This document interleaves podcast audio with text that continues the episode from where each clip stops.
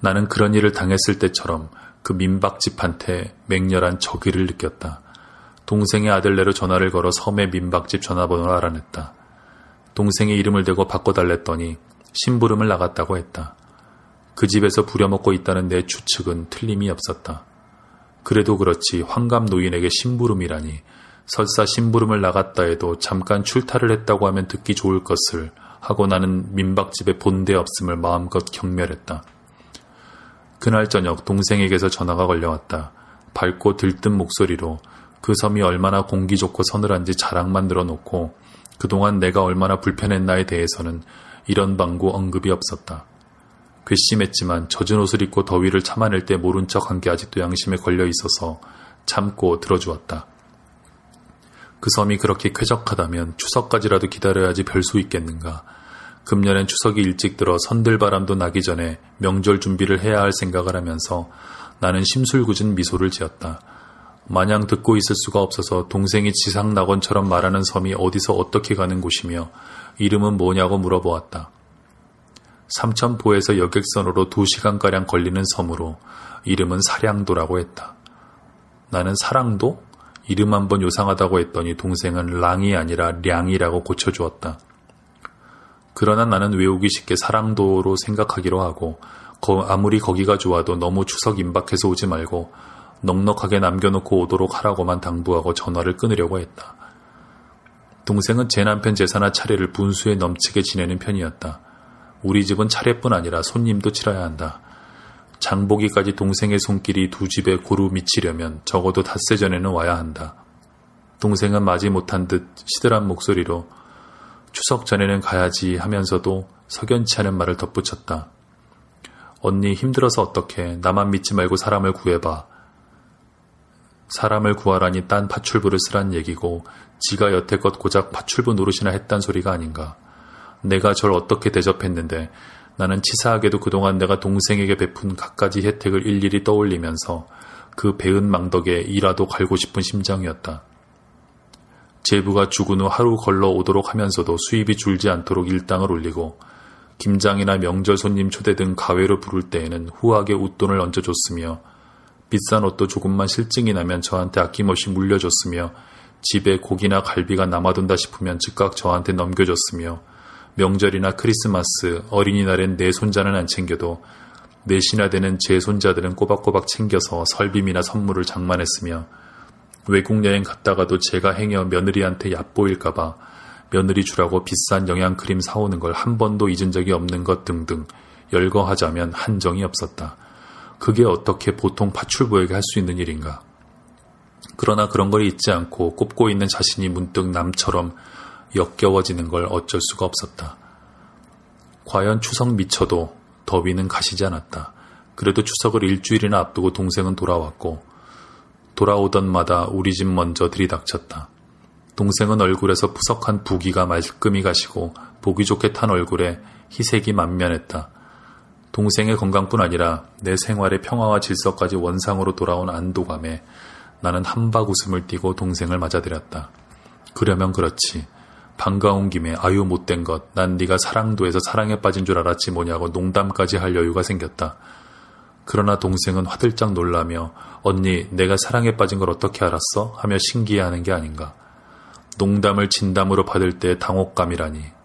동생이 혼자 됐을 때만 해도 비록 꼴깍 넘어가기 직전이었지만 쉰자가 들어가는 나이였다. 그러나 이제는 환갑, 진갑 다 받아먹은 뒤가 아닌가. 그 나이에 더군다나 섬에서 누군가와 사랑에 빠질 수가 있단 말인가. 사랑도인지 사량도인지가 갑자기 그네의 파도 속에서 비너스가 요상하고 변덕스러운 환양기를 바람에 실어보내고 있는 것 같은 비현실적인 섬으로 변했다. 언니, 난 처음부터 이런 일이 있을 줄 알고 섬에 간 건 아니야. 그렇지만 가보니까 민박집은 계획적이었더라고. 날 그냥 놔두면 안 되겠다 싶었나 봐. 내가 언니한테도 못할 소리도 그 옆편네한테는 다 털어놓았으니까. 올여름이 좀 도었수. 대시기 애비가 전셋집이나마 처음으로 구색을 갖춘 집으로 이사를 가게 되니까 기쁘고 대견하면서도 인사성으로라도 같이 살자는 소리가 한마디쯤 있을 줄 알았는데 며칠이 지나도 아무 말이 없더라고. 게다가 처갓집에서 떡하니 새 집에다 에어컨을 들여놔줘서 내가 갈 때마다 시원하게 켜주는 것까지는 좋은데 옥탑방으로 돌아오기만 하면 펄쩍펄쩍 뛰게 덥고 게다가 서럽기까지 한 거야. 그때마다 젖은 옷을 입고 더위를 견디기가 너무 비참해 전화통 붙들고 민박집에다 전화를 걸어 하소연을 하곤 했더랬어. 그동안 옷이 다 말라 다시 한번 적셔다가 입고는 통화를 계속한 적도 있는걸. 물론 내가 지금 어떤 꼴을 하고 있다는 중계방송도 빠뜨리지 않았지. 내가 누구요? 그 친구가 그러다 병나겠다고 섬에 와서 여름을 나고 가라고 하길래 생각하고 말 것도 없이 떠났던 거야. 오라는 데가 있는 게 그렇게 좋더라고. 피해가 될 걱정 같은 건 안 했어. 어디 가든 내 몸 하나만 안 아끼면 밥값 할 자신은 있었으니까. 죽으면 썩을 놈의 손 못하러 아끼겠어. 언니, 언니, 언니도 여윳돈 있으면 그 섬에 별장 하나 사. 삼천포에서 베루다 두 시간도 채 안 걸려. 얼마나 좋다고. 난 사람들이 다 좋다는 제주도도 그닥 좋은 줄 몰랐는데 사량도는 첫박에 마음에 쏙 들더라고.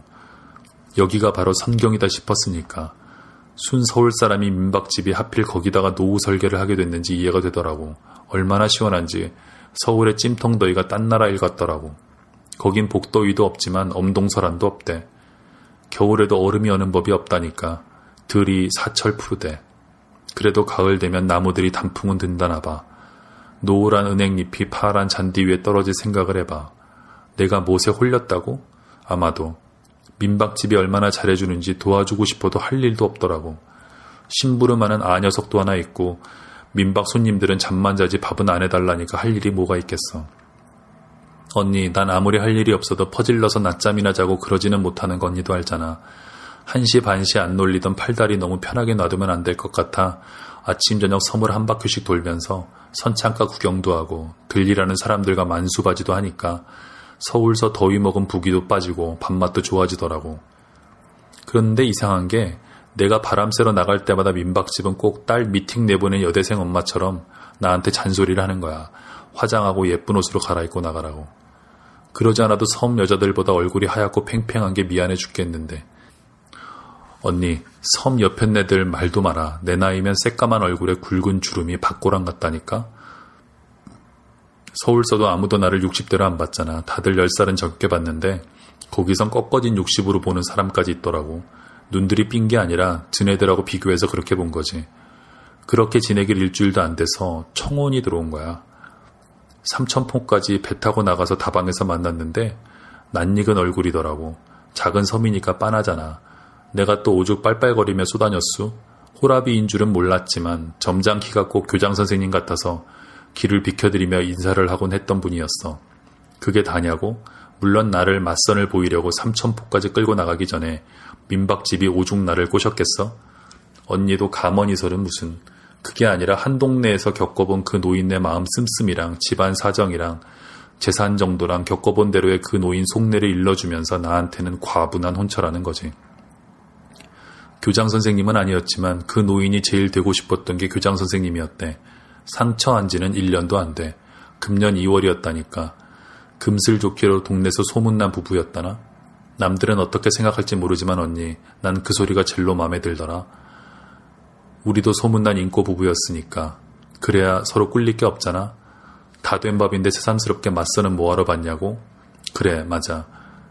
우리끼리는 민박집이 바란 것보다 더 쉽게 눈이 맞아버린 거야. 그러니까 삼천포까지 나간 건 맞선이 아니라 상견례였어.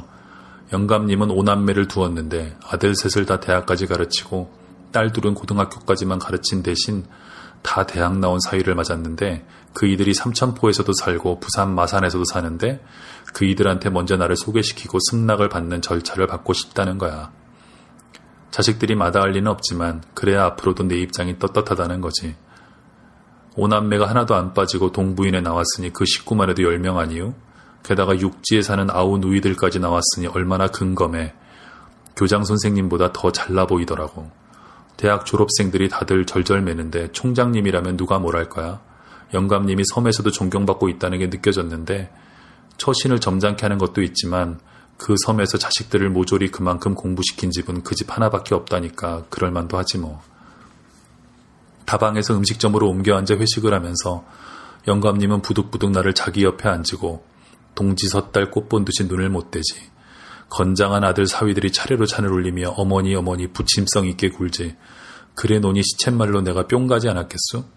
언니, 언니는 왜 또 도끼 눈을 뜨고 그래? 그 집 식구만 재리고 우리 집 쪽 식구들은 뭘로 아냐고? 그건 아니지. 영감님이 그렇게 경우 없는 사람이 아니야. 부득부득 나하고 같이 상경해서 우리 식구한테 자기를 선보이겠다는 거야. 내가 안 그래도 된다고 나 혼자 가서 승낙을 받고 오마고 했어.